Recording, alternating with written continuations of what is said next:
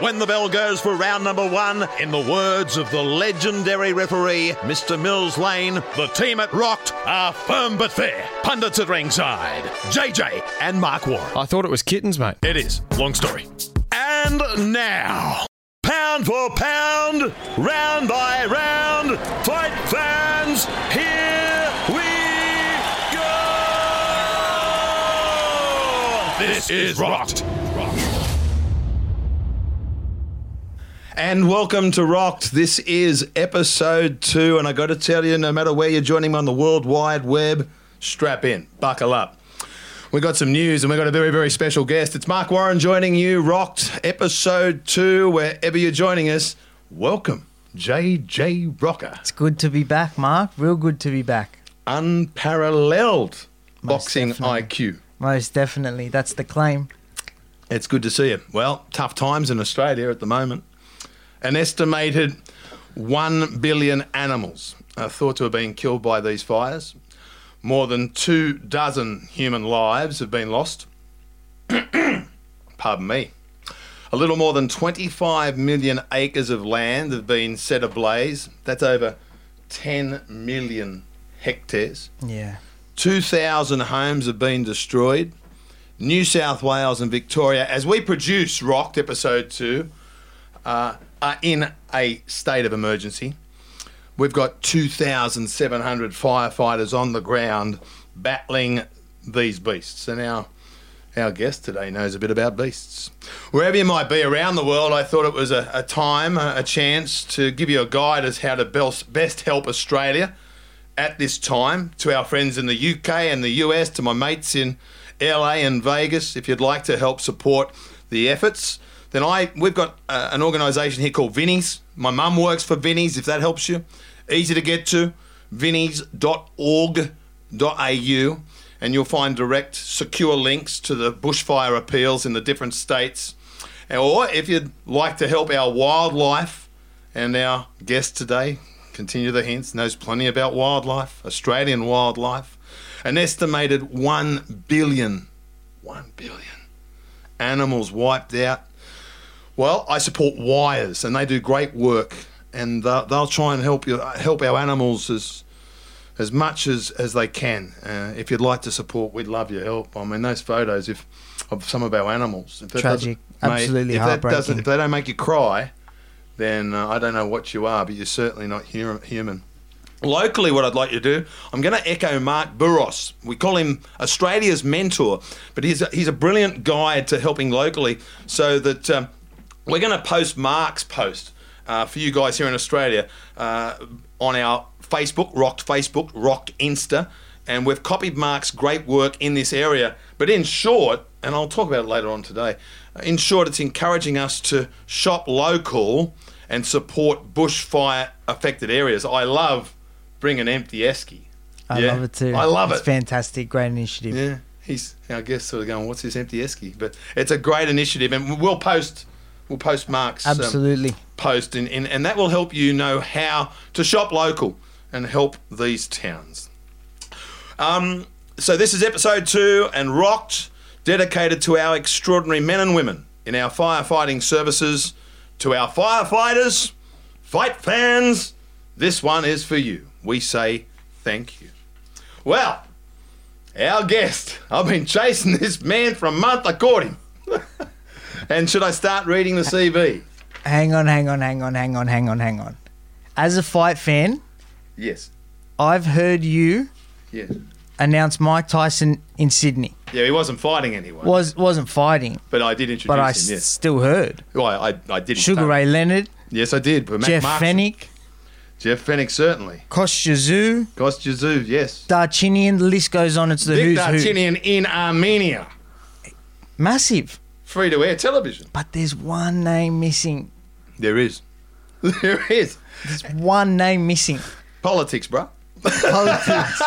Politics, bruh. it's a big name too. I know it's a big name, and he's had 58 fights. And I'm, not once. So if you're gonna do it, Mark, I think I was slated for Green Mon- Oh, shivers, but uh, didn't happen. I'm gonna need you to do it properly. Right. I can do that. You got his box rec there? Yeah, something's prepared for you. All right. And you're gonna have best. to do it. It's a bit of shorthand here. All right. Uh, is he coming out of the red or the blue? Don't is it red or blue? He's, Blue, oh, he's blue. coming out of the blue. Okay.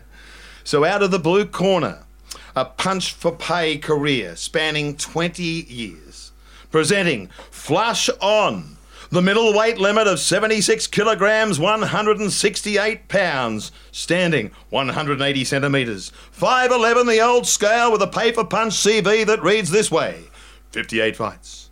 48 wins, 28 by way of KO from Redfern, Sydney, New South Wales, Australia, the former two time WBA super middleweight champion of the world, the former IBO middleweight champion of the world, the former WBA interim super welterweight champion of the world, dripping indigenous colours from the waist down, presenting Anthony the Man Mundine. Oh, ah, very good, very good. I like that. I like an that. intro. I like that, bro. You should be doing it. Not one. What's going on there? No there? love, no something, anything. Oh, mate. That sounds, Nothing. that, that sounds like me get, trying to get picked for the Australian team. Oh, he's onto it. So whether in America, he's talking about the Australian Rugby League team. We'll get to that and a whole lot more. His name is Anthony the Man Mundine. Welcome, mate. It's great to see you. Pleasure to see you, my brother. I know it took a while to get me, but I'm here now. And we, we It's all, it's all good. And we've got that little girl Aisha. She's out there. We've got the chicken. My little chicken. baby girl, she's out there. She's eating the chicken. She was a bit hangry, but she's she's fine now. Hangry. Hangry. That means they get a bit angry when they're hungry. Yeah, yeah. Hey, a lot to get through. I'm going to leave you out of the politics, but in a way, it loops you in. Yeah. And JJ, I'm going to let you shoot first with with Anthony, but I've a little bit of a platform here, hmm. and and in and indirectly links into something I'm fairly passionate at the moment. There's been a lot of lot of support, and there's been a, a lot of angst. There's been a lot of angst in the community, and. I, I, I've got to comment on this while we're here because Rocked, yeah, it's all about the fight, not mm. just boxing. It's all about the fight, the fight for life, which we'll go into a little bit later on the fight for land. It's about the fight. And so the Greens, the lefties, the activists, with great influence on government, both state and federal levels, and you feel free, free to come in here at any time, JJ. So the activists with great influence on government, both state and federal levels, they will not let us backburn or hazard reduce, which basically was like preparing a bonfire of mass proportion.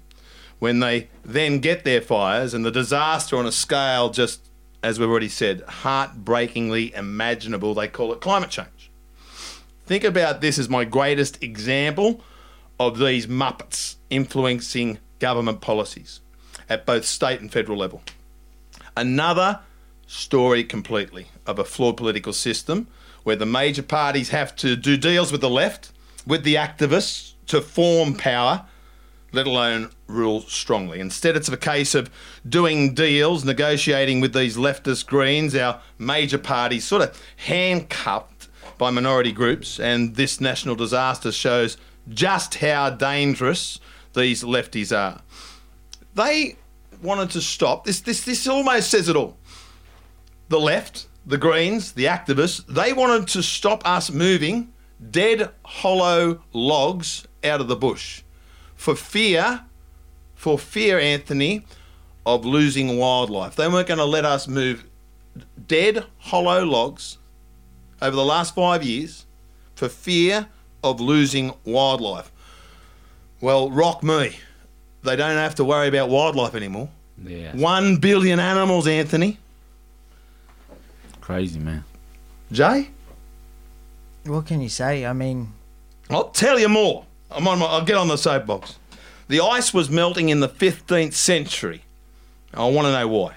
The Ice Age contained the highest rate of melt layers, up to 8%, between 1550 and 1700.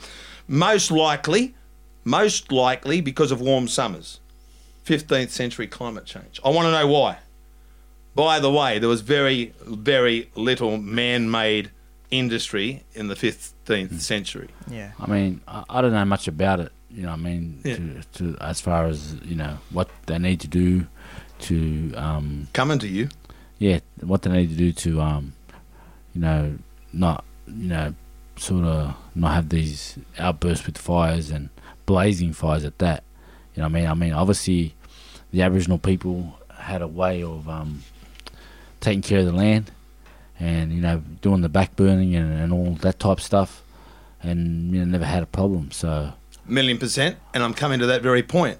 And I'm coming to that very point. And I apologise to butt in. I'll finish the rant, but because Yeah. I'm coming back to you. all right, Try wearing plated armour in the Middle Ages. It was hotter during the Roman Empire and the Middle Ages than today. How did the Romans manage to grow grapes naturally in northern northern England? Try doing that, growing grapes in northern England. Good luck. I believe in climate change. I believe that it's cyclical, more so a phenomenon, meaning an occurrence, an event, a happening, a fact, a situation, a marvel, a sensation, a wonder, a miracle, a rarity. Man made emissions account for less than 3%. Now, of that 3%, Jacob Rocker, Australia's emissions represent 0.02, and these rotten to the core bastards have not allowed us to keep our vast land state, uh, safe, rather. The New South Wales Police Force announced Monday that since November 8, authorities have taken legal action against 183 people for fire related offences, including 24 individuals who have been charged for allegedly deliberately lighting bushfires, a crime punishable by up to 21 years in prison. Good. Is that climate change? Good, you going? Can you? Yeah. Are you with No. me or here or not? Yeah, most definitely. Is that climate change? No. They wouldn't let us backburn or hazard reduction. They tell you you've got to get it right. The two different things. I say tomato, tomato. They wouldn't let us backburn for five years. So more or less Tinder, getting it ready for the bushfire, getting it ready for the for the fuel to, to start this beast of a thing. Our Indigenous brothers and sisters, as Anthony alluded to, backburned or managed the land for 120,000 years. Yeah. Now, I want to know this. Are the Greens, the activists, going to stop us from creating jobs for Indigenous Australia, which they'll love? I shouldn't say they, which we'll love. More so, at least include Aboriginal Australia to maintain our country's vast lands and management of a sunburnt country. To the lefties, loudly, on behalf of the silent majority, go and get well and truly rocked. Anthony, 120,000 years. You've said to me before, a long time ago, but it sticks with me. You said to me, Mark, the only way to help Aboriginal Australia is health, education, jobs. Is that a no brainer? Yeah, hundred percent, man. I mean, like like you said, um, hundred twenty thousand years being taking care of the country and and life. You know, um, you know, animal life out there and keeping it all safe or whatever. Backburn, um, doing the whole shabazz. You know, so I don't know why they get these countrymen and and you know start to teach them and you know teach the the next generation and the next youth. Um, cultural ways of, of doing that. You've done well. Look at you, the new reserve man. it's like your other mate Fenech, who was, who was our first guest, and we can't we can't get him angry anymore. We can't get him angry anymore. I got a lot to talk to you about, Jake. Come on, we'll talk some boxing. I had to get that off my chest. No, no, obviously, man, it's a it's a catastrophic uh, thing that you know thing that's going on with our with our country. Up to a billion. I mean, I can't, I can't believe it. I can't believe billion. it. You know, that's a lot of.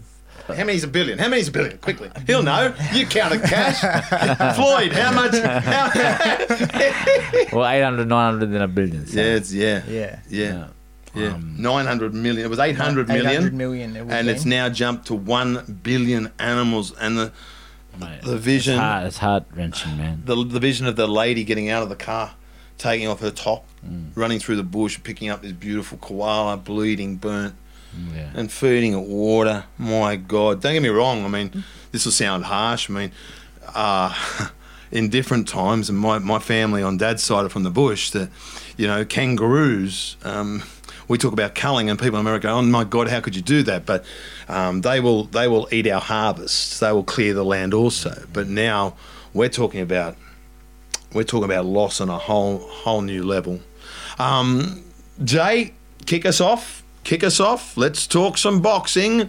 Let's Um, talk boxing. Yeah, it's going to go a little bit of boxing, a little bit of politics, and and so forth. I'm Um, down for whatever, man. all right, let's go there, Jay. On a brighter note, Anthony, thank you for coming in. As I know for myself, uh, 24 years of age, you were my generation's first mainstream boxing star, and you're definitely part of the reason that I'm so passionate about the sport. I mean, in terms of pay per views, big fights, characters in the media, achievements, and everything. I mean, it's translated over almost everything you've touched ever. Yeah. So thank you for giving us uh, some of your time. No really appreciate it. Um, I want to touch on Sounded a bit serious. You tell the man also that you know we've had done one episode.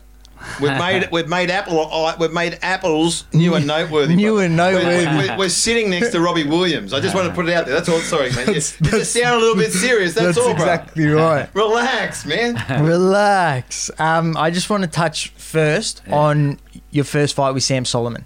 Yeah. I think that was the night the boxing world went. He's not a footy player. Yeah, probably, bro. Um, Sam Soliman is very, um, you know, obviously experienced, way more experienced than what I, what I was Yeah. in the first fight. Um, he come, he, I think he was fighting in um, England at the time. Had a few tough fights over there, Yeah. and it was, you know, he was like I said, vastly more experienced. But um, I believed in my my ability. I believed in my talent. I thought that was a very, very close fight.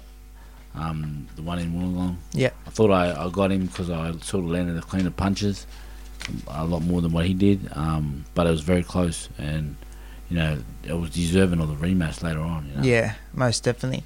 And at 25 years of age, when you turn pro, Mm. where's your head at in terms of career aspirations? Mate, Uh, i- I- is it in your head, I'm going to be world champion and I back my ability? hundred percent. I mean that was in my head when I was seven, eight years old. Yeah, wow. Seven, eight years old, I knew I was gonna, I was gonna make it in league, and I knew I was gonna gonna I'm Yeah. coming back to league. be a world champion. Yep. I knew, hundred percent. Like I did, I had no, there was no nothing that set me off that course. Not even, not even alcohol, not even, not drugs, not nothing, could set me off that course. Can I? Because I'm going to live with him. This man's IQ on boxing, is- you're going to it's going to blow your mind. Yeah. Um, I promise you that. And I, and I want to stay upbeat. Mm. You found Islam. Yeah. When? 'Cause I Um, know mum and dad pretty well as a Yeah. kid. You know, I, I, I so you come for me. It's like every other family in a lot of ways. And, and uh, was there an influence that took you in that yeah, um, alhamdulillah, man. I um, had a few Muslim brothers. I, I met Khoder um, probably when I was about 19. Khoder Nasser, um, who was my manager for a long time. Um, I, he started to talk to me about. I knew there was a God, but I was always I was confused, you know, because Mm. I, with the with the Christian sort of belief, sort of confused me a little bit. But I just knew there was God. But we were brought up, you know, when they come over and colonised Aboriginal people and they put them on missions and whatnot, they obviously taught them their way, their beliefs, and their, you know, their what they believe. So they set up, Indoctrinated. indoctrinated them with their belief I'll agree took with away that. took away their culture and whatnot, um, and, and and their own beliefs. So, um, yeah. So I wanted to be a Christian when I was like 17, 18. I wanted to you know be a better man, be Mm. closer to God, basically. Um, so you know, at that age, at that time, then I wanted to you know delve in and see what they. You know they believe. You know, by the time I was eighteen, I wanted to know what what what is, what is the belief? What is this, the the the core belief of, of, of Christianity, and then I started to delve in, started to find things that I sort of questioned um, with the faith. Um, that's when I met Khoder and the boys, and you know, uh, they taught me about Islam, uh, and you know, just the, um, you know, believing in the one God, basically believing in the one God, and and um, you know having the, the higher power, the superpower, in which that I'd done my research on our culture, Aboriginal culture, and our people believed in the one Creator, the one superior being. I, I'm a Christian. Mm. I hope. Mm. Then I have Muslim friends. I say, if I fell over, would you pick me up? And they say, of course I was. If that's a Christian act, and I break it down further. They say to me, if you fell, if I fell down, would you put me up? You know, and they say that's a Muslim act. So Yeah. same, same, but different. Um, to the point that we both believe Allah means God, Yeah, means God, means one God. yeah, And there's been so much divide in the community over those things because we believe in one God. In fact, I, I think the Quran, correct me if I'm wrong, has an entire chapter dedicated to Miriam, Mary. Mary. Yeah, Um, they believe Jesus was a prophet. hundred percent. Uh, well, Jesus is one of the mightiest messengers of messengers of God. We, that's that's where we differ. Where Christianity believe he's the Yeah. literal son or The part Father, of Son, part, the Holy Ghost. part of God, Yeah. like the Trinity. And when I've done the research on the Trinity, if you you can do it for yourselves, um, Yeah. the uh, that was voted in by the church fathers at the time of the um, in this Council of Nicaea, like I think 350, 400 years after Christ, and that was voted in. So that sort of to me, and I, I studied the historical Jesus, and the historical Jesus never said, um, never said um, that he was God. Never said worship me. He actually prayed to God in the Garden of Gethsemane. He asked God for help. He, God, God, why have they forsaken me? You know what I mean? The only miracle I should, this is one of the quotes that, that sticks with me. The only miracle that I should show you, wicked and adulterous generation, is the miracle of Jonah. As Jonah was three days and three nights in the heart of the earth, so shall the son of, son, son of man be three days and I mean, so shall the son of man be three days and three nights in the heart of the earth. So, so that was the miracle of Jonah. That, oh, sorry, the belly of the whale. Three night, three days and three nights in the belly of the whale. Then he got, you know, the whale vomited up and spewed him out onto the shore. So he was alive. That was a miracle. But you're saying to the people um, that thought he died um, with the true crucifixion um, that he was alive.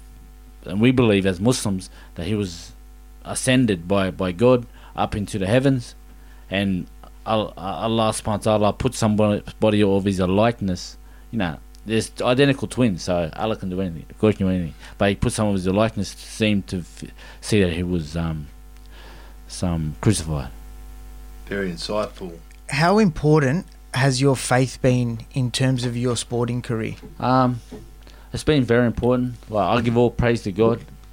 Um, I give all praise, you know, for He's blessing me and my gifts and and just with blessing, or whatever, whatever it may be, material things, family, um, health, air, you know, air, um, health with the body, um, just everything. Everything comes back to you know, because we as a Muslim we believe you know everything's pre-written it's destined Yeah. A creed. Yeah, I hear Billy. yeah. A couple of my friends, uh, Billy Dearbeam, at the to- uh, if, if it's decreed, is that is yeah that? it's, it's pre-written Yeah. and the only one that can change it is Allah subhanahu wa ta'ala so I, I got to uh, before we go back to boxing. I've got to ask you quickly. and I, you know what? I hope I was respectful then because you Oh, talk yeah. about very very. We talk about what brought you to Islam. yeah I was going to. uh, My next question was obviously the man that you perhaps. I won't. Well, impersonation is the greatest form of flattery. but you obviously also had a great love of Muhammad Ali. Yeah oh yeah I- he, he Was he a great influence that led, Yes, led he- you on that path? yeah obviously I had Muhammad Ali's book I read a couple of his books Yeah. and um I wanted to learn about Islam and learn about the fundamentals but even when he started he got he got it wrong because he, he joined them the um, Do you feel he was used up? yes Thank you. So wow, I love that. Yeah. Why haven't you come out and told the masses that before? Oh, it was used up by the by the um, by by, by the movement. By the movement yeah Correct. at, at the time You see, people don't get it, Jay. When I say Ali is the greatest of all time, yeah, look, I think Mike Tyson said, no, no, no way. I know by Mr. Mr. Ali, he's like a Theosaurus Rex, something like that, right? Um, he said, no, no, he's a whole new level. And, and at his best, I think he was, right? I mean, the man didn't have a body shot. he just, he just, wow, wow. It, it, it was used up by the Nation of Islam. But you know why he's the greatest? This is the man that stood up to his government. People Yeah. don't Oh, yeah, understand why. Is people say the greatest, and they say, "Oh yeah, but you know they say Lister might have been or they Martial." I said, "You don't get it. Yeah, 100%. You don't get it. It had, was you had, to, had to be you have to, you have to have some big kahunas to do that. Yeah. To stood down. And Lose the especially, straps. especially at a time when uh, everything was so volatile. You know what I mean? And segregation was still in. Absolutely, Um, black and white toilets, yeah, it's crazy, man. Buses. It's crazy. taps at school, Yeah. disgusting, disgraceful.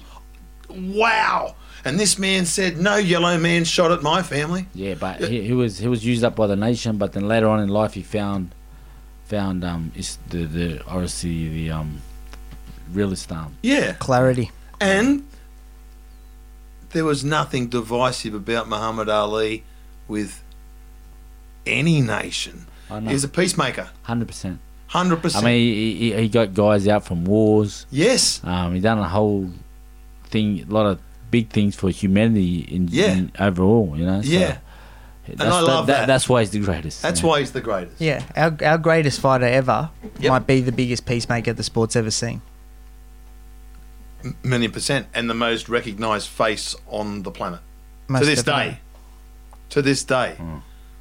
Praise be the Lord. My goodness, we're going to go all Hillsong here. but, but, but we, you know what? We're going to get off the religion Yeah. and agree there's one God. There's one God, bro. Thank you. There's one God. Christian act, Muslim act. Okay. This is rocked. Sam Soliman was the was the coming out part uh, party. Sven Ottke, after how many fights? One, two, three, four, I mean, five, ten. Ten. ten fights. You're off to Germany. I always said that you're a confidence fighter. More on that. Sven Ottke. Yeah. Were you ready for the fight? Did the occasion Nah, get to you? Nah, I was ready. I mean, I was ready, but I just wasn't seasoned enough for the fight. You know what I mean? Like, if I had another five, ten more fights, um, I wouldn't have got. I would have been. I wouldn't have been running on adrenaline, running on um, that from round say four, five. I wa There was a different pace, different, different pressure. Was it a whole new level? Yeah, So in ways, okay, it's no good having a love fest. You weren't ready. yeah. I was just one ready. You're, uh, sorry, you were here, but Yeah, I, The wa- I wa- body- the I wa- body- I was mentally, but my seasoning of my actually you didn't have yards in the legs. yards in the legs. Exactly, exactly. That's what it was. And where was Yeah. your head at in terms Yeah. of finishing that fight? When you're walking back to the dressing room, Yeah. The young man that said, I'm going to win a world title, I'm going to be world champion. Well, obviously, I was, you know, I had to take take took a few days to to set in, man. Of course. I couldn't believe what happened. You know what I mean? I, I thought it was my creed to to be to be victorious and shake up the world. You know. Um, and Is I- that Muhammad Ali coming back again? I didn't know what to do. I didn't. I just wanted, you know, I caught, got on the plane, got back home. It took uh, obviously. It took. We slept. We stayed in Greece because we went via Greece for some reason, and um, I stayed, stayed the night there. I had to sleep. I only have six, seven hours sleep. Then I woke up and on the way back home, I was constantly thinking of, you know, like wow, you know, just reliving the moment and you know what next, what next, you know. And um, I come to a conclusion. Like, what are you crying for? You know what I mean? It's done. Mm. It's done. You can't bring that shit back. You know what I mean? It puts some yards in the legs. Yeah. You just got to get get back on the bike and like you like you said, put some yards in the legs and come back at it again. Yeah, most definitely. He jumped in the deep end. We often talk about fighters, no disrespect to our current crop or local fighters, but mate, you know, again, guys, I'm going to talk here in rugby league terms. So you guys call it rugby, but rugby league, NRL, it's like Mount Pritchard taking on the Storm at AAMI. The, the jump from Australia to the USA or the UK, it's just such a massive jump that people don't comprehend. It's a, a quantum leap. Most definitely. I mean, the last thing we want to do as a country in terms of boxing is create can crushers. We're getting these tomato cans from all over the world coming in with losing records.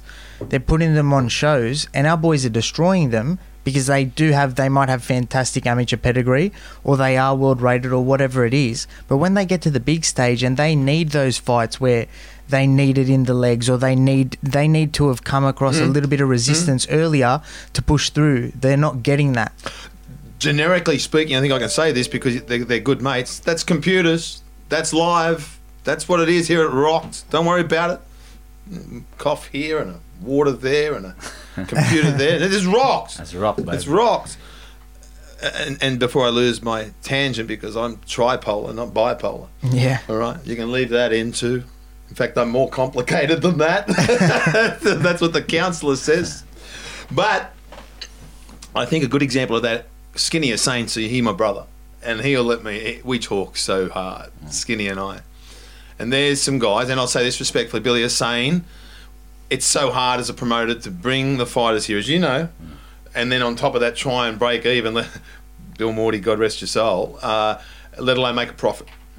Let alone bring the sparring partners here that he probably needed, Mundine needed in the lead up to a lot of the fights. Yeah, of course. Without a bankroll on the back of it, you're in enormous trouble. Kostya Tszyu had a bankroll on the back of him because of his popularity and the people behind him. Gary Sinclair, are you serious? The people that he was bringing here as sparring partners. So on a club show, and I'm talking about Skinny would say, I know he'd say it. All of a sudden, you pump it to what, 40 and 0, whatever it was, mm. and then you find yourself in the deep end. Mm. And he talks about, we've got to get Skinny on the show. Yeah, definitely. Skinny has saying, wherever you are, in the United States or the Philippines, you know him, the man from the night of the long count. Pac Man was down for 15 seconds. Wow, Skinny has saying, the little body snatcher. Yeah. So then, another tangent. And I'll let you jump in on this because this is coming to his favourite story Yeah. on Anthony Mundine. So let's Johnny go. Lewis said to me, You can mess with Mother Nature, but you can't rock with Father Time. That's my main grudge with him. That he wanted to go down all these weights because when you get older, you put a, you go up in Harder. weights. Yeah, it's harder. What? Uh, uh, and with that, I believe that this man, if he stays at super middle, and that's why I put him at super middle in my intro, may well have stayed unsurpassed in the super middleweight division for a decade. People like the master trainer believe it so so much, and I've got proof of it here, and we might touch on it later. Um, but when you go down in weight, Graham Shaw, the Iceman, said to me, Mark, the, the fluid, the last place the fluid goes is back to the head. So when he went down in weight, I said, no, these little blokes can't do that to Anthony. Anthony ragdolls with big men like Danny Green at the right weight, and these little men are rocking Anthony. That's when I knew Lewis had it nailed. You can mess with Mother Nature, you can't mess with with Father Time. And so then I see him live in the flesh. I think Michael Katsidis was on the card, correct me if I'm wrong. I could be wrong, but g'day Michael if you're out there. Wow, what a warrior. He steps in with the with this giant Mikkel Kessler. For five rounds, I watch him. I tell you, it's my opinion. He can say, "Well, Mark, you're deluded," and as you've already said, you're, you know. Uh, and I see him three, four rounds, and I see this shy kid. I see this supremely talented Indigenous kid uh, in with Mikkel Kessler, this scary beast. And then, in round five, I saw the man standing in the corner, daring this bloke to throw punches, slipping punches, rolling punches, playing with Kessler without a hand. And I think, Anthony, the penny dropped and he said, I'm in this fight. Confidence fighter. and you liked that, didn't you? I'm in this fight, but it was too late. Am I half right? Um, yeah, in a sense, I mean. Or do you just like my That was, theatrics? that was beautiful thea- theatrics. Um, in a sense, man, I just knew that I was in there with the beast and the monster, um, undefeated at the time. Um, but I just wanted to. Um, I believe super middleweight is probably my best weight, but I'm a natural middleweight if I stayed in boxing from the get go. No problem. You know what I mean? But junior middle and well, forget Nah, about nah, it, brother. Forget about that. But Yeah. middleweight is my my my um should be should have been my weight if I stayed boxing throughout my life and just middleweight would, would have been my best weight. Yeah. But because I come down from league and I was at 86 kilos, had to come down. You know, my Yeah. body took time. What'd to- you play at when, when you retired? 86, You played at 86. Is that all? I thought, you 84, got, I I thought you got up to about 90 at Nah, one stage. No? 84, 86. Yeah. And um, my, once my body started to change, started to develop as like a fighter, then I started to go down in weight. Yeah, of course. But I probably struggled with the, the super welterweight. But I just done it just for challenges, you know what I mean, and the opportunities that was out there for me. and I don't think people realize how difficult it is to go down in weight. Everyone goes, "Oh, he's going up in weight. He's fighting the bigger man." It's actually when you're going down in weight and you're sucked up, and and camp's more about losing weight as opposed Yeah. to perfecting your Fight. craft. And you've you basic you have a fight on your hands prior that's to you what- stepping that's, in the that's ring. what Horn done to me. Horn and their crew done to me. I mean, I fought Dream. I agreed to the weight at 83 kilograms. yeah, oh, The I- first or the second? the second. And So, of course. and the I- heaviest you had fought prior to that was what 77? 77. Yeah. I didn't even I didn't even make that weight. I made about 79. What you you walked in with Greeny the second time at 79? No, 79 and a bit. Yeah. Wow. And then I had to come down to 71. Did something in you realise? And look, you're both older and so forth. I mean, Jeff and Azumah danced the third time. Mm. But I, I, you know, people bagged the fight. I said, "You serious? That was a war. That was a great fight. Mm. Like two older fighters. That was a great fight." And I'm going to surprise you soon. You know, I'm very close to Danny. I love Danny, but and you disagree. I thought Danny won the fight. I know that you, you thought hard you won that fight. Let's come back to that because I, I'll be surprising you with a couple of other facts. But did it surprise? Was there something inside you that said, "Wow, I'm strong at this weight"? Was there something that actually you knew Uh, that? I knew I was stronger. I'm out. To, he's a big man, then. Oh, mate, absolutely. So is Tony Mundine Senior. especially in the second second fight. Like he, he was 83. He weighed in 83, but he would have come in 80. I reckon 85, 86, at least 77, 87 kilo. I was Easy. I probably I was probably 79. I would have stayed at that weight. You know what I mean? I didn't. So I was pretty full and bloated already. Mm. Um, so I knew I knew uh, obviously a heavier weight. I'm uh, a lot better and a lot comfortabler. Yeah. Um, that's that goes for everyone though. You know. Yeah. Yeah. Um, so we come to us. We come to that fight, the one that I thought I'd be ring announcing, and I wasn't commentating something, anything, bro. uh, it, it's 2006. It's SFS. It's the Sydney Football Stadium, Allianz. It's my favourite. It's my fa- it was my favourite. I I love that, and the atmosphere. It was a throwback. It was definitely a throwback to to a Fenech fight hmm. and he fights Danny Green. Now, talking of sucked up, I got no doubt that Danny was sucked up, but the weights were done, the rules were done, they agreed to fight at that weight. Jeff's in the corner Well, with Danny Green. Yeah, but he was sucked up. But that's they use that as an excuse. Yeah, okay. But I mean, he fought his whole career at that weight. So how can he No, be sucked up? I'm just saying. Yeah, I'm just saying. I think too. it's. Oh, oh, yeah, now you're coming Yeah, to me, I mean, bro. I feel his that. whole career at that weight was champion at that weight, but yet he sucked up. I'm about to shock you, and I'll say it. I mean, this. I've slept in his home. I'm at New Year's Eve at a place in Bondi. I think I'm at Anthony Bell's place when their boat broke down on the way to the on the way to, to Tasmania. He said you can come over for a barbecue. Um, the boat didn't get there, but you boxed his ears off. Yeah. You boxed. You, as you said, the rules are the rules. You boxed Danny Green's ears off Yeah. in that first fight. Jay, don't sit there on the fence, mate. Join me at any time here, bruh. The first fight was clear. Chocolate Yeah. cheese, baby. Right. Chocolate cheese. The second one, the second was closer than what it was, but I still won. I believe. thought I personally, I actually think the second fight was clear as well. I just think it was clearly wrong. I think I won. I just think it was wrong. Everybody else think I'm wrong about you, but it's all good. I mean, it doesn't matter. Like we can do the trilogy. oh no, you're retired. We can do the You're tri- both tell it. re- I, well, I haven't, I haven't officially retired yet. I'm gonna shock you soon, but we can, fi- we can do the trilogy if you want it. It's always there for him. The door is always open. You know what I mean? Wow. And we can do the trilogy. Do you and think that'll he be wants I've lit the beast I'll even- because I'll- I said how I'll strong even- you are at that weight. I'll even let him get the get the go up to 85 kilo. no, you said you went to 87 before. No, I'm saying after the weigh-in, after you got 83, we Yeah. went to 87. You'll let him go to 85. If you want, start at at 85. Start at 85. Yeah, if you want it. I mean, that's a big, you know, that's a big sort of bear to mess with, but That's a big bear. but um, A West I, I Australian believe, I believe, bear. I believe my my skill, man. I believe my, I still believe myself, and yeah, That first fight with Green yeah. was the first boxing event as a fan that I got to watch properly.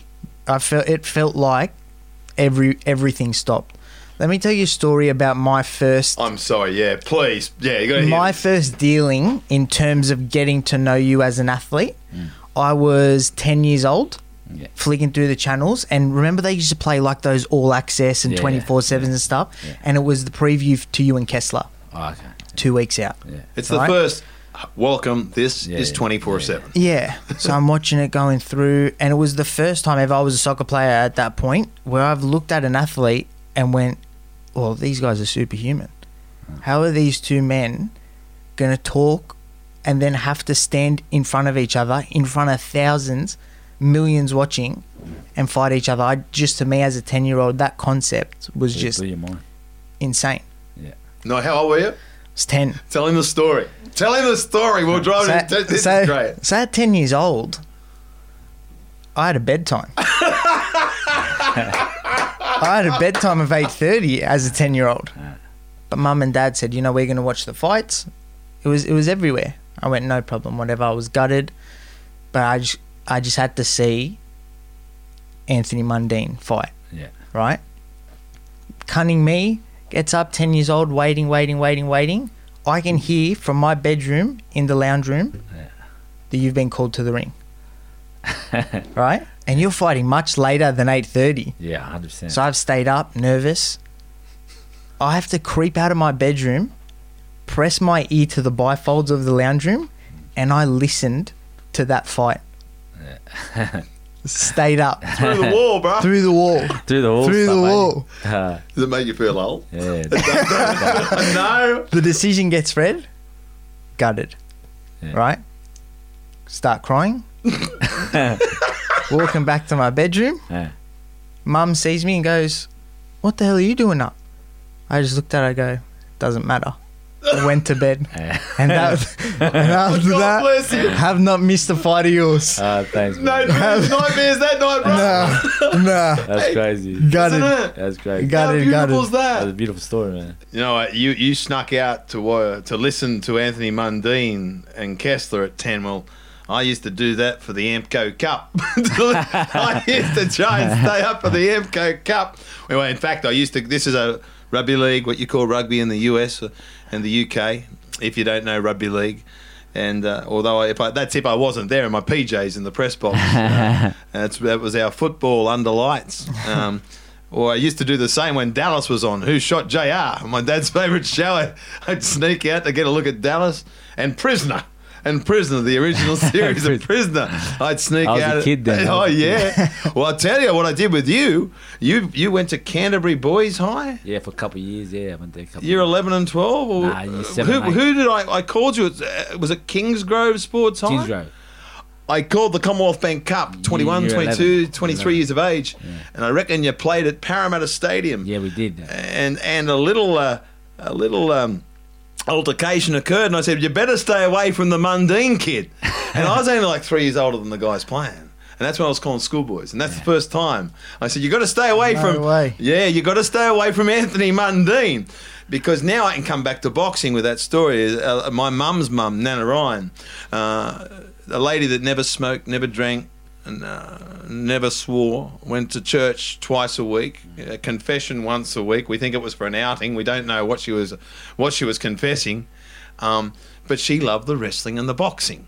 Now, I don't know if you've ever read my stuff before. You probably have, but she loved wrestling and she loved the boxing. So my first recollection of boxing was watching Muhammad Ali on a grainy black and white TV and Tony Mundine Sr. You see, so and it's in this story about when I became Australia's first host of Sky KO. Yeah. My first recollection, my first, I, I, I to me, we go to the football and and sometimes and, and rare, sometimes we'd see Tony Mundine Sr. Forget the football. There's no disrespect to some of the greatest dragons of all time. I was like, my God, this it's Tony Mundine. Yeah. Wow, wow, superstar to me, Sup, total superstar. He's a legend, old man. My goodness. Yeah. How many weight divisions here in Australia? He went from middleweight to heavyweight. He did middle. What a freak. They didn't have super middleweight. He had no, they didn't. They had Heavy. light. He went light, cruiser, and heavy. Yeah. But he obviously would have been super middle as well. So let's just say he would have won that as well. Five divisions, five Australian championships. Are you serious? At a time when the Australian belt was the bee's knees, baby. Yeah, hundred percent. He was a beast, man. You re- and then he goes to fight Carlos Monzon in Buenos Aires, Arge- in Argentina, a national icon Yeah, that's like who is rated like you can throw in the greats: Hearns, Hagler, Duran. Don't let me miss one. Don't you let me miss one. Leonard. Leonard. Leonard. Ali. No, no, no, just middleweights. Oh, middleweight. The golden era. And this man, this man, Carlos Monzon. And not only were you fighting for one strap, one strap, you're fighting for one strap in his backyard. Yeah. So, without getting too light-hearted about this, all Bill Mordey and his crew were worried about, because I was a baby. They were only worried about getting home safe. we'll, let, we'll let Tony take care of he, he got um. Wow. Dad was just told me when I was young that he, he was he would get death threats over there. Oh, yeah. Yeah, I yeah, believe yeah. it. Do you realise what your dad did? Yeah, it's crazy, man. One belt, Yeah, one belt one champ. in his backyard. Yeah, it's pretty What a bloodline. pretty phenomenal. Can you man. believe it? that Mundine Wow. family. and it's still Damn. coming, brother. Still coming. It's Yeah, I got still two coming. boys, man. Doing very well. I got three boys. Um, CJ, or his real name's Raheem. Then I got Malik and Anthony. But Yeah. CJ, Just Yeah. on me South Sydney, is yeah, that Simon correct? South Sydney. He's, he's really come of age the last sort of six months since he's been playing men. He Yep. played juniors, played rep in the juniors, but he he was he was a bit timid, you know. Yep. But now he's sort of taking the game by the neck and you know getting himself getting himself involved. He's got great feet, great evasive stuff. He's on, is he? Yeah, great um vision, Yeah. pace. Yeah. so he's got all the goods to. He's a little man. Yeah, you got all the goods to uh, to, to, to build make a career in, in, Great. the sport. Great. Then I got my young boy, little Ant. He's like, I believe he, he's the best fourteen year old in the nation. Basketball. Uh, straight up, yeah. Basketball. mate. And this is coming from a man, the Bob Turner, the former coach of the Sydney Kings. If you're listening in, in America, uh, NBA, you want to talk NBA? This is Anthony Mundine. We talk about rugby league. Well, now we're talking, we're still talking rugby league. You might have heard of the Rabbitohs, the South Sydney Rabbitohs, which is, again, I keep coming back because we're, we're worldwide. We're worldwide. He likes Worldwide, baby. We're- we're- so the South Sydney Rabbitohs, that's Russell Crowe's team, right? So that, that's where Anthony's boys playing. Wherever you are, joining us on the World Wide Web, this is Rocked, episode two with Anthony the Man Mundine. Where were we? Yeah, my young boy and little Ant, but and CJ. Um, CJ signed with the Rabbits. I think he's got a bright future. Um, I, I actually, you know, well, obviously Wayne Bennett, the, the, the, the head coach, and he coached me in '97. Wow. The Brisbane Broncos in the Super League year. Yeah. great man, great mentor to be under, a guy that can really um, get the respect of the players through through per, through knowing personality. You know what I mean? Mm. It's pretty hard, sort of, Mm. thing to, to, to sort of He's um, juggle. he's quite opposite to what you see, isn't Yeah, he? he's- he's, he- he's champ. he's, a cool champ. cat. He's a cool cat, man. Yeah. And uh, and I, I actually rung Wayne and said, mate, I didn't, you know, there's a couple of clubs that we could have went to, but I wanted him to stay. Great. If he did, you know, you know, sort of put his f- rifle forward the next couple of years, I wanted him to be under Wayne. I'm very good on the hit and spin and a couple of ball drills, Yeah. and I made 105 metres from the Holy Grail, Redfern Oval. so you know, if he wants some tuition, you know, just so little offloads here and Yeah, my one-on-one defence, I'm, I'm Yeah. happy to get there. And And then I've got the, the third boy, little, little Anthony. So he's Anthony Mundine the third. Oh wow. So, George we, we, we ain't finished yet. We ain't, we, we ain't finished yet. We ain't We ain't finished yet. when finished yet. And uh, if you would have, yeah, back in the day when I was a youngster, I had three passions. three passions. I had rugby league, which Yeah. was my first at the time.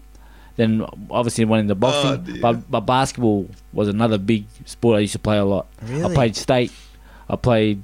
I, I got uh, like he said, Bob Turner. They wanted to put He me. on said he was the best Yeah. three point. Th- listen to this. He thought he, he said he w- and Johnny Lewis passed this on. You you got a big fan out there, Johnny. Hey, Oh, Lewis. Johnny the legend. Lewis won't be listening to the podcast, but anyway. But I, I'm uh, we'll, we'll get a, actually Johnny Johnny Lewis Jr. will be listening to the podcast. He'll, he'll hey Dad, listen to this. Hey, he, Bob Turner said the best three point thrower in Australia at 18 years of age. Damn. Yeah, I was pretty. I was pretty bad, man. And my, my mid range was, was was on point.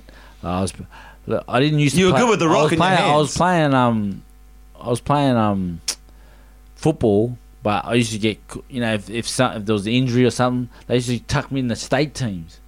You know what Wow. I mean, without even playing rep. You know. You're blessed, you know. Yeah. So so I think Anthony, little Anthony, Little Ant. I'm I'm teaching him all the things I sort of used to do and know. Yeah. Um, and when, what they don't, they don't they don't teach, uh, um, I feel they don't they don't teach in the in the rep circuit here. Um, to have that edge on other players, and I'm making him work hard. I'm making my both CJ and Anthony Mm.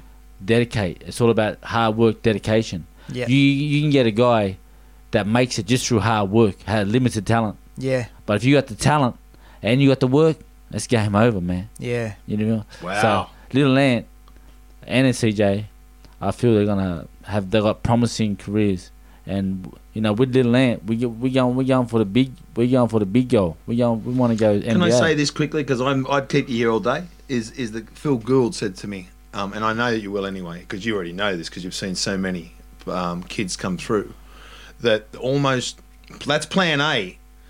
But in a way, Phil Gould said the Plan B must be just as big in regards to education for Yeah, life after 100%, football. 100%. One bad injury. I'm not talking about not making it. One bad injury. Yeah, What can a- you tell the kids out there about that you Plan have B? to, you have to have that plan B. You have to have build that. You know, I was fortunate. Yeah. because I had no other choice because I didn't have a plan B. You know what I mean? But I knew uh, my plan B was I was going to be a um, labourer.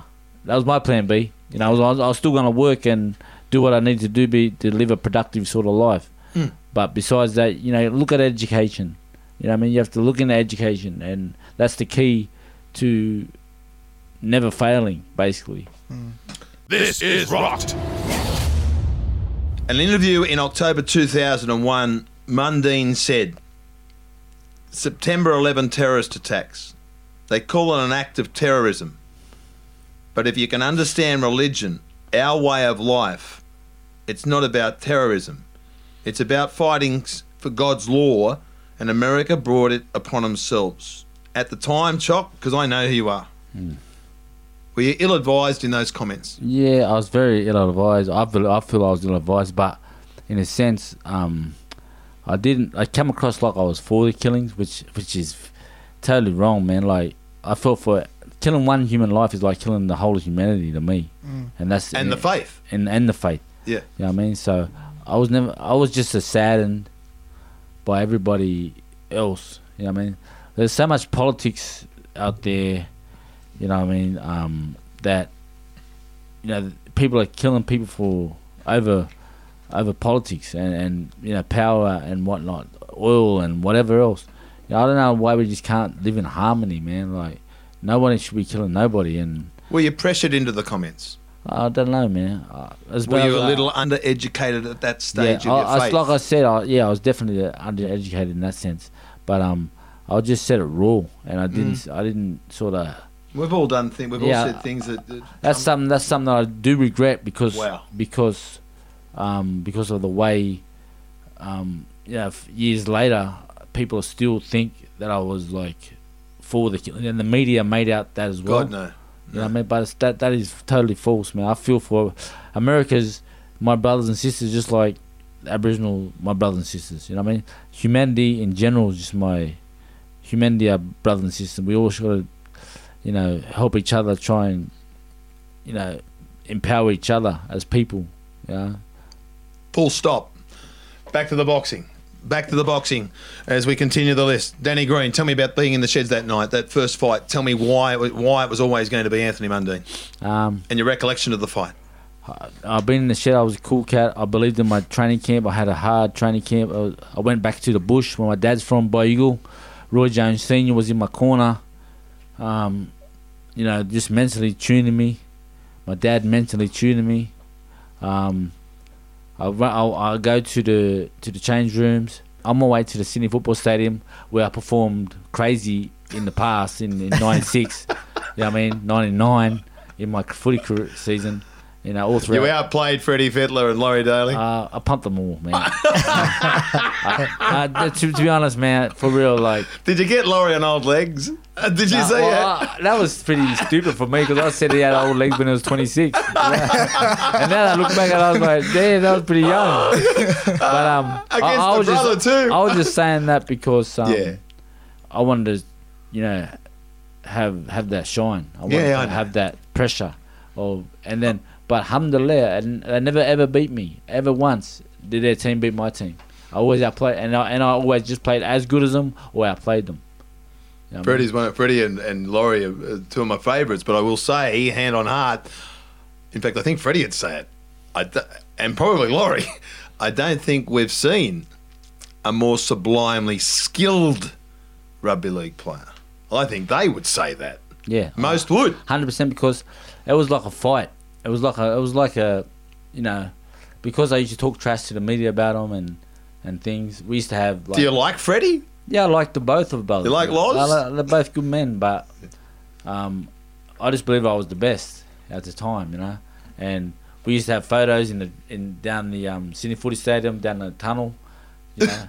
and then we, I say a remark out in that interview. I'll be saying, "Why pick him? Why whip him?" And all these, all these things. You know, you have to bring entertainment to the game. Look at look at, look at Yes. WWE we lost wrestling. the, we lost the characters. We That's lost the We characters. need characters. You need Yeah. characters, man. And People are saying who's Freddie and who's Loz So in, in West I'm- Hollywood. I- It's, it, they're, they're two great rugby league competitors. They were opponents of Anthony's, right? So Freddie and Loza, right? So I'm telling, I'm telling Laurie he's running old legs. I'm telling Freddie, why pick him or whip him? And these cats want to kill me when we go out there. But alhamdulillah, you know, Allah, you know, his creed, while we talk about creed, um, you know, proved that I never never lost to him. Never lost to him, and, and always played as good or outplayed them every given time we played. That, this is not one time, not two times. this is going five years. it's a feud, man. That's why. That's why. That's why I was. That's why I left the game because I never picked me with the national team. Yeah. When when Freddie and Lowe was unavailable for through, through injury or whatever, and they picked Matty Johns, who I love. Matty, he's my brother boy. I love him. shout, shout out to my brother Shout out Matty. He's to out Matty there. Johns. He's out Shout there. out to Matty Johns, he's my brother boy. But Matty, got a kno- podcast. even Matty knows. even Matty knows he can't. He, he couldn't mess with me back then. You know what I mean? Even Ma- it, it, it would have took both Johns brothers to take on the man. You know what I I love it. He's, lo- he's I love too it. good. He's too good. Ah, Freddie will love it the most. Oh dear. You know he's into earthing, don't you? Like he, honestly, Freddie, you'd like a lot of the stuff he does. He'd, he'd back to nature, man. I promise Nah, you. good on you, bro. Good on you. Whatever, whatever, He takes the shoes off and whatever, walks whatever, the farm. whatever floats your boat, mate. You know, it's all gravy, baby. That's all gravy, baby. You beat Danny, and I said you boxed his ears off. You fight Soliman a second time, and this time you KO Soliman. Yeah, I, I had a I had a deep hatred for Sam Soliman. Simply the fact because he, he used to always help my my rivals, or not rivals, my the guys that I was fighting, like Mikkel Kessler, Sven Ottke. Um, they was in their Yeah. camps, like Used all to up, aid, all aid up, the enemies. all up, always, always connect with the enemy to try and you know beat a, a fellow Australian. You know what I mean? And you know, I gave him the opportunity. So I, it come to a point where he was doing well in his career, whatnot. He was winning, and he got a, he was in a high position. I think I don't know three or four in the world. Yeah. I was probably number one at the time. And the, the the title become vacant because Sven was supposed to fight me again. I think yeah, Sven Ottke was supposed to fight me again, but he become he then retired he retired the belt, Mm. and then um we uh we had the fight for the vacant title. Yeah, the vacant WBA World Super, super Middleweight and title. um yeah, I just wanted to I just I know I, I watched um Winky Wright's fight when he fought Winky Wright, yeah. and I've seen Winky have a lot of success on the front foot Wow. against him. Awkward customer. Winky Yeah. Wright. Yeah. What a fighter. Wow. but but had a lot of fr- success on the front foot against him. I said I'm bigger, I'm stronger, like I'm more fast, I'm Then, more Win- powerful. then Winky. Nah, then No, no, then, then then Sam. Hard to hit. I- Whoa. very hard to hit. So I knew the only way I can tag him if I apply that pressure and, and apply that presence. You know what I mean? Yeah. And then, you know, I, I caught him with a with a great right hand that should have would have knocked out a Mac track in the second round Yeah. and dropped him. I thought it was over. it was a great shot. It was a, It was a show It was- reel right hand. I think everybody thought it was over. Yeah, it was a show reel right hand. Yeah, I, I, I thought it was over, man. Then Skills pay the bills. There was lightning on that hand. yeah, bro, I, I got more speed than Oxford Street. But anyway,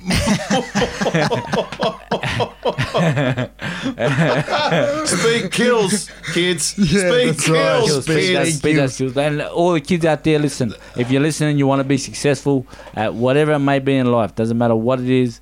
Don't drink. Don't smoke. Don't do drugs. Try make the right choices in life. Believe me, you live a you live a lot healthier, lot happier life. You know these poisons in our society that that's going on now and killing a lot of our people, and a lot of people taking their lives through suicide and whatnot, and mental health. These substances are, are killing us. I want to touch on that if you've got time, but we can. That's beautifully said. Who we? Sam Soliman a third time, uh, a unanimous decision. Before him, though, he, he fought the Lionheart, one of my favourite humans on the planet. Yeah. Nader Hamdan. Nader Hamdan. Um, wow. And I got, uh, I gave them all a shot, bro. yeah, I but, gave yeah, but them hang on. No, no, no. I'm going to pull you up there. Nader Hamdan, because now you're talking about stuff I do know. Nader Hamdan, as you, you probably might say, yeah, I'll, I'll give you that. I know that, but he did go up in weight. I'm, I'm hearing you.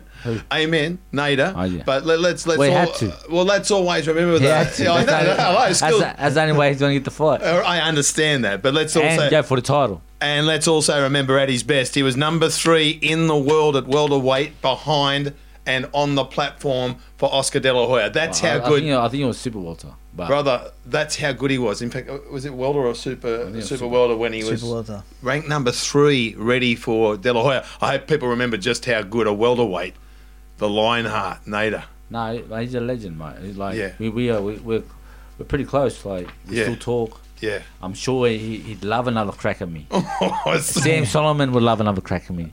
I mean, every, even at this age, like I don't know, man. I just feel I- I'm still feeling like Tell me about Danny Geale. then yeah, he's great. Fi- he's a great fighter. Like I, I The I first bel- fight, the I, I first believe, fight I was a believe split decision. Split decision. I still believe I, I boxed him in the second fight, but he was champion. I didn't.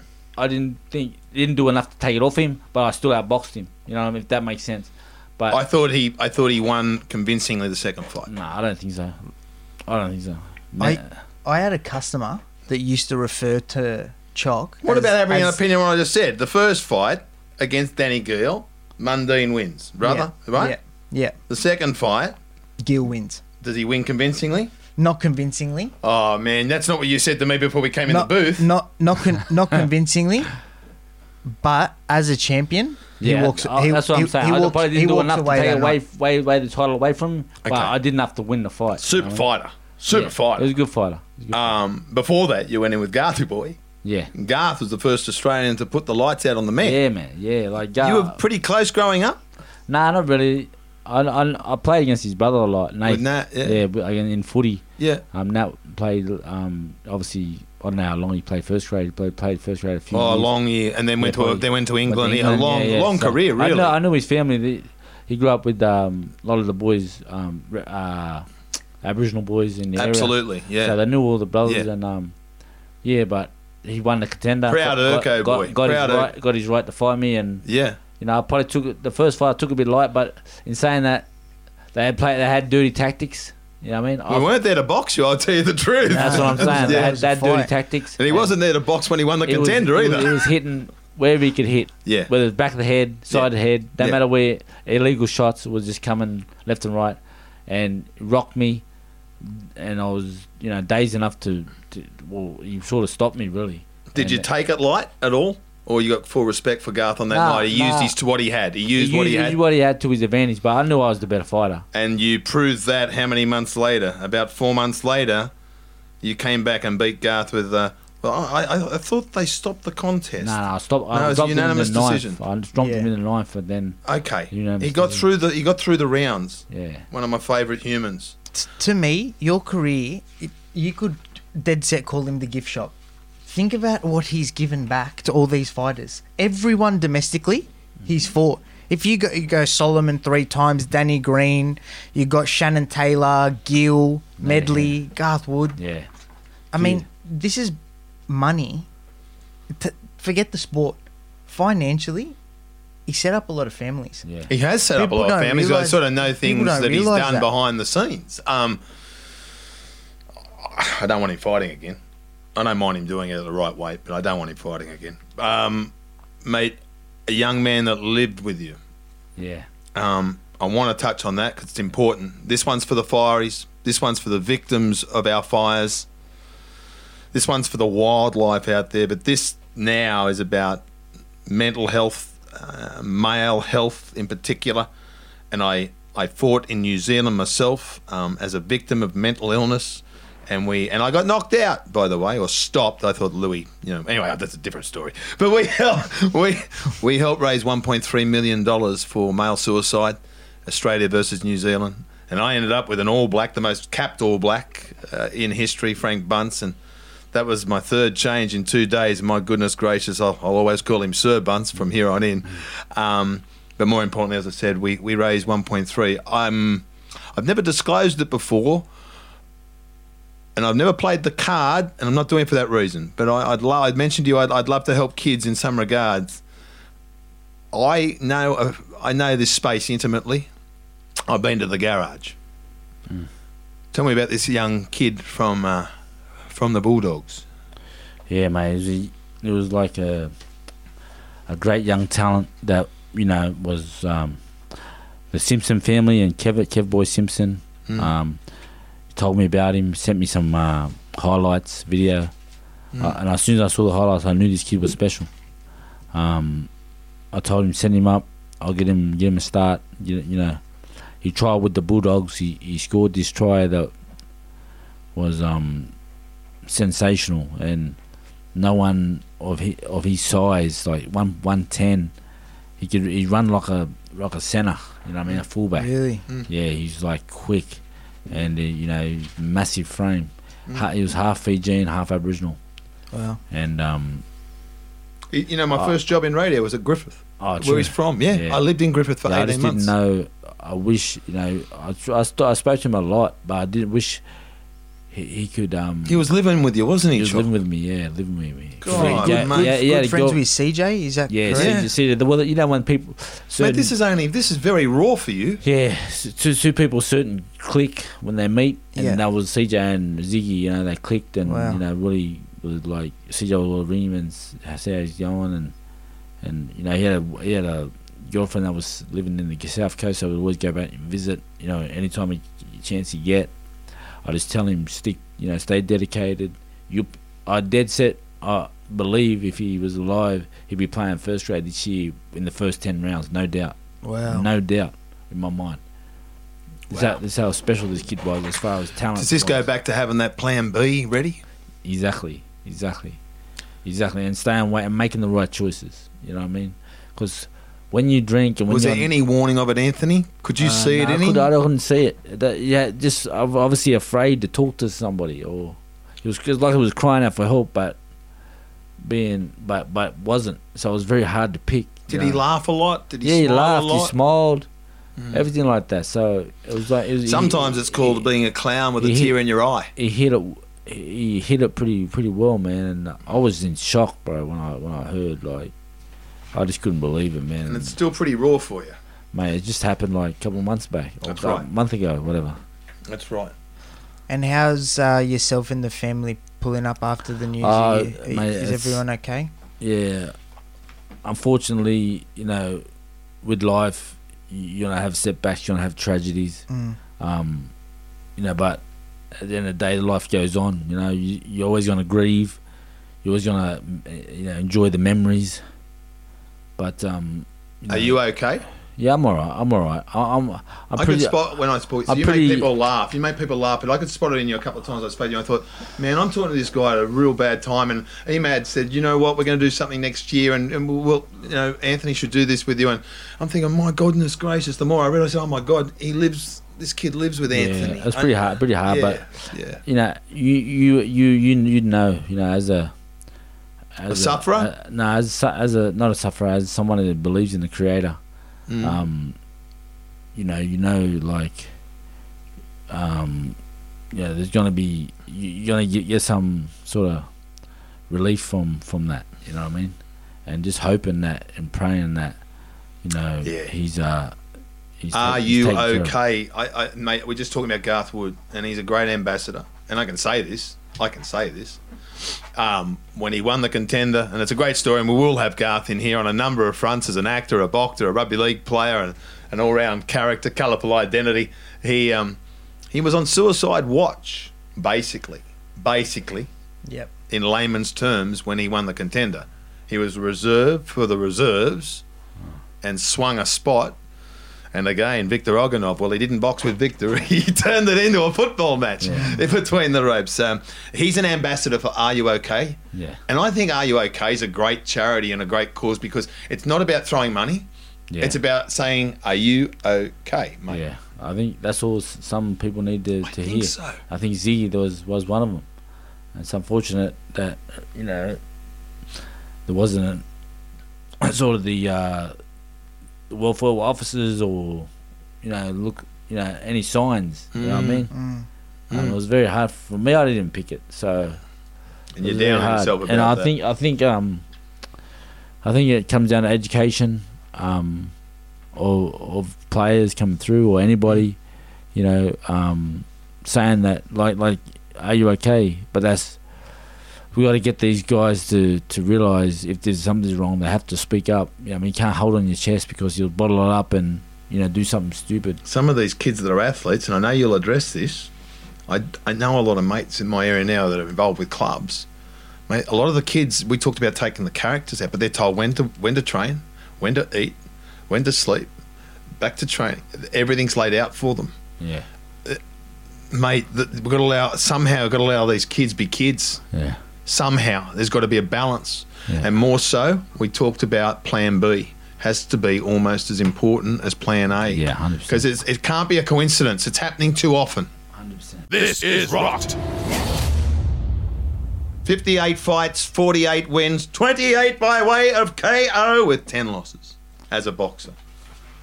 Rugby League wrapping him up and saying goodbye. With, with the Dragons, 93 through 96, 127 games. The Brisbane Broncos, 12 games. Back to the Dragons in 98, 29 games.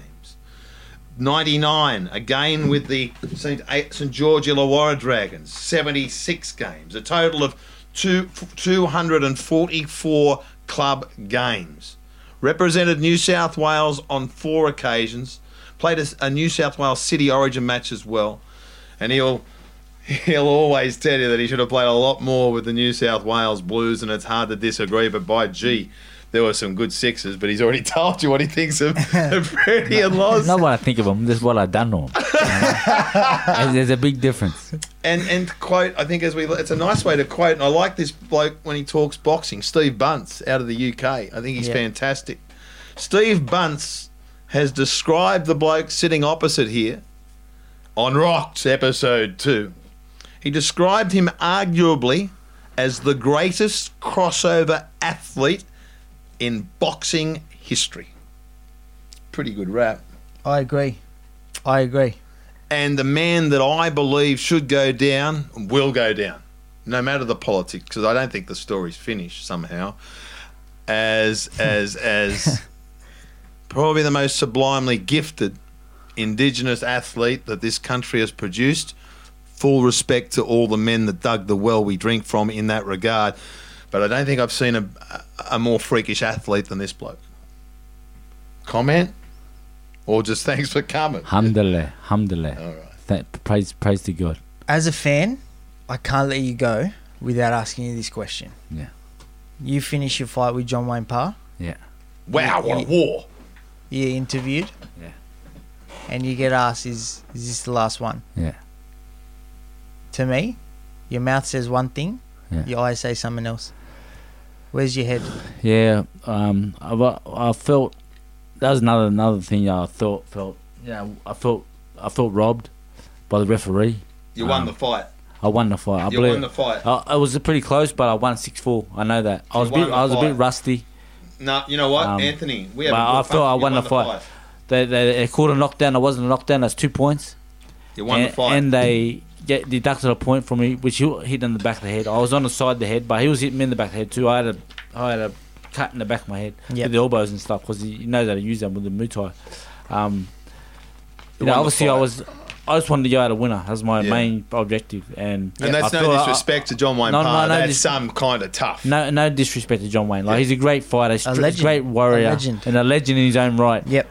But I did say to you the other day, yeah, the, a prime Anthony Mundine at that weight, he doesn't even touch you, bro. yeah, hundred percent, hundred percent, hundred percent. But I, I wanted to give it a fan friendly fight, so I, I could still I could You still, engaged with him. That yeah. surprised me. I still I, thought. still believe Yeah. I, if I had boxed him the way I wanted, if the way I could have boxed him, I would have shut him out. But I wanted, No to, doubt. I wanted to give the fans a great fight because when I was there last time, it wasn't so great. You know what I mean? Yeah. and Yep. with Horn when I was drained in weight. But um, in saying that, uh, yeah, I felt robbed, bro, and I felt cheated. And you know, as you have time to reflect and time to to think about things, like in my training camp, that was probably one of my training best training camps I've ever had. I never took no punishment in sparring. Wow. I never took no punishment in the fight. no problem with the weight. He probably he probably hit me twice in the whole fight. Mm. You know what I Yeah. mean? And and one did like what I didn't even daze me. Like, I just I just felt that he got hit. You know what I mean? I don't think But- John Wayne Parr would say that, that that he could match you with boxing skills at your at Nah, your peak. nah. But could you tell me, on, in a boxing skills way, now, Mm. or, or as an athlete, or, or, or just plain tough, in the boxing world, John Wayne Parr at his peak, tough wise, where would you rank him? Oh, he's tough. He's one of the toughest. wow. He's one of the toughest. He's a, he's a, he's a, he's a actually he's actually he's not the best boxer skill wise. No, no, no. But he's forceful, and his his punches are forceful. He, he's not the biggest puncher, but you can you feel it. You know what I mean? You feel that you you if you if you get hit, you're gonna get you're like just Hurts. Yeah. So, but I think I engaged with him a bit too much, and you know, like I said, I fought the last three fights a year apart. It's hard when you get jumping off the horse, getting back on for four months prep. Yeah. You know what I mean? It's if you're if, if I'm fighting regularly, um, I'll be a lot more sharper, a lot more quicker. Yeah. So if I fought just now in November 29, I'll say I'll fight in March. I'll be way better for it. I'll be better for that for having that fight. You know what I mean? So I'm at a I don't know, man. I'm just I'm still contemplating. You know, but I gotta have the I gotta have the uh, Drive. the drive Yeah. to do it because this this bro this hard this work is fuck it's not easy, bro. You Yeah. nearly It's. It's hard. you know, so if I, so if I can find that drive, I'll be back. Yeah, look, I, I thought Horn was always going to be a tough affair. Horn gets in with Tszyu, and you got a young lady out there to drive home, but Horn gets in with Tszyu. Mm. Which way are you going? Uh, both both um, different fighters. I Mm. think Timmy's got better skill. Mm. I think he's got. Um, but I just think Jeff is so you know experienced at the moment, and obviously uh, unconventional, bro. Like very unconventional. He, he cause he's he'll definitely cause um, Tim problems. Um, And will Tim handle the pressure from a guy? We, we won't do Well, it that- now because it's all about chalk. But we, we did a uh, ten to one uh, pound for pound pound for pound list 2010 through 2020. Now, even though he won one, he lost one of them. He's fought two. I'll tell you who: Terence Crawford and Manny Pacquiao. He's fought two of who we consider top ten pound for pound in the world. Yeah. Man, I got to tell you, Tim Tszyu got to be on top of his game and be prepared for the amount of pressure he's never faced in his life before at Yeah. junior middle. at junior middle. He, he'll definitely be a lot bigger and stronger um, for that weight. But I don't know, man. Don't get me wrong, It'll be a- Tim's got all the Scott known It'll be a a great, baby, it'll but be a great fight. yeah. I would like to see that. You know, I'm, I'm, I mean, I'm from the old era, but I would like to see that. In I think new it's era. on, mate. Yeah. I think it's already Yeah, I done. think it's, I think it's shout done. out to Matty Rose. I know he's working hard. Yeah, well, hopefully, yeah, m- yeah, I know, brother Matty. Um, it'll be, it'll be good to see, man. But Mm. whoever, whoever takes, you know, good luck to him, man. Hmm. You know, Can it's like it was like a dream Mundine rivalry. So they're trying Yeah. to build like that, but it's not. It's not. well, I think Zerafa Horn is the rivalry that's going to. Has that got a trilogy in it? Has that got a? Yeah, it should have. It should have. I felt that Rafa was hard done by. I thought uh, he, Yeah, and, and I'm with you. I look. You know what? John Cauchi would, the referee would never. Mate, Mr. Cauchi, great bloke, lovely man. But Did he make a mistake? He did made a mistake. How did he step in Uh, at the but you know- vital, you vital know- time to, to let him recover? I don't know. I mean, come on. I can't I answer mean, that's that. the same. The referee. Yeah. How did he? yeah, Um, I love Michael me- Zerafa too. how, how do you give, give me say there was a knockdown when it wasn't a knockdown and give me a deduction of my point? That's three points. That's Yeah. losing in my, you know, Yeah. I would have won Yeah, the of fight. course. Like Of course. and then these Grantley. guys, but there's no, there's no, um, you know, repercussions for these guys. There's got to be repercussions. You know, what I mean? I don't. it's hard You to know what? call, I, Grantlee Kieza wrote the book that or the video. That's boxing. I don't think there was anything uh, below the table. Uh, I think in the heat of battle, Cauchi went stop when he shouldn't have stopped because that cut, that cut was there from round two. That's what I'm saying. And- so, Yeah, so ha- Uh, it, it doesn't stack it up. doesn't make No. sense. It doesn't it make does not make sense. sense. Make sense. It doesn't. And if he doesn't stop that fight, Horn's done. Yeah. Well, it's I well, believe. barring a miracle. Barring a miracle, I agree. Barring a miracle, I agree. he's done. Jeff was going on his shield. Yeah. hundred percent, bro. I'm telling you, I feel sorry for Zara- Zerafa. That has, you know, that you've made more money pay per view than any other athlete in Australia, boxer in Australia. That third fight will sell. Yeah. That will that will potentially was does it outsell Horn Tszyu? Yeah, probably, maybe. I don't know. But you know he'll make it junior middle, don't you? Can Michael Yeah. Zerafa make junior middle? Yeah, he can. ma- He'll make. He'll be able to make it. You know, whatever. is- Cut off an arm. whatever. whatever is. You know. Yeah, is- if he'll there's make the weight. great Coin, he'll make the weight. Okay. You know I mean, um, It's lovely to it's lovely to have had you here. Uh, rocked episode two. so Thank, gravy. thank you gravy. so much. Been a Um, pleasure, brothers. Last word, JJ. Whether you've done it or not, on behalf of the Australian public, boxing fans, non-boxing fans, I just want to thank you for everything you've done for sport and the community. Thanks, mental health. People need to understand and know the real you. Yeah. You're a great person. You got a lot to give, whether it's in the ring or outside of it. Just want to thank you for your time today and everything you've done. Nah, thank you, brother. Much appreciated, man. I just want to, you know, obviously, you know, we're in the entertainment business. We're in the show business. You know, I believe in myself, and I talk like the, the way I talk and what I say is all about believing in myself. You know, just like the WWE wrestlers, just like the Rock when he talks. So Anthony Hopkins was once asked who is the greatest actor he's ever seen, and his reply was Mike Tyson. Think about that. You like that? Hundred percent. I got to tell you, some Babe Matreski will kill me if I don't do this. You know that, don't you? Daniel Drop Bomb Lewis. He's called out Zerafa. He's called out Horn. He's called out Tszyu. He'll say, "I will have anyone, anywhere." If you're going to fight the best, you got to be the best. Bang! He wants he wants the whole box and dice. Drop Bomb Lewis. Is he has he made a statement or what? The kid's a freak. Extensive amateur pedigree, translated to the pros. Had Yeah. a bit of a setback Yeah. in terms of where he was and needing direction. Got touching back to that plan B. Yeah. Now his plan A is everything. Travelled abroad, went to the camp with Craw- Terence Crawford. Crawford. Wow. He's the next freight train. And Daniel Jacob before that. Mm. Wow. Yeah, so I'll sparring. Well, that's great confidence. That's that's what you need to have if you want to be champion. You know what I mean? That's His what you brother, his brother got off the drink and he said, "I'm, I'm coming with you, bruh." And hasn't touched a drop since. And the need. hunger That- and well, that's what that's what I mean. When when people can aspire, people like that, just seeing what his brother wants to achieve and do has inspired him to come with him. You know what I mm. mean? Mm. And stay off the drink and stay mm-hmm. off the poisons out there. I um take my head off to him. Finally, for about the fifth time, we'll cut this up clean. Okay, so the Gypsy King, he gets it on with Deontay Wilder. The second time, February 22, Las Vegas, MGM Grand. I'm on a plane. Maybe. I love the Gypsy King. Yeah. I think he's a pugilist, a throwback fighter. He's something out of the movie Snatch. He, he, he studies an opponent. He uses that long reach, almost almost zoo-like, as a defense against the right hand. Um, he will have studied the, the opponent. He'll be better for the run Yeah. the next time in, and he has far more tools. And with that, I'm declaring Tyson Fury, while ever he stays healthy between the ears, he takes Deontay Wilder to school in the second fight. Your opinion? Yeah, I think he outboxes him. I believe that um What about the uh, power on Fury. That's the thing. That's the thing. That's the thing. You can't. You saw the last fight with Ortiz. He was down the whole fight, and then all, all of a sudden it was over. Boom. Yeah. So, as much as um, I like the Gypsy King too. I think he's a great character. Isn't great, he? Great for the sport.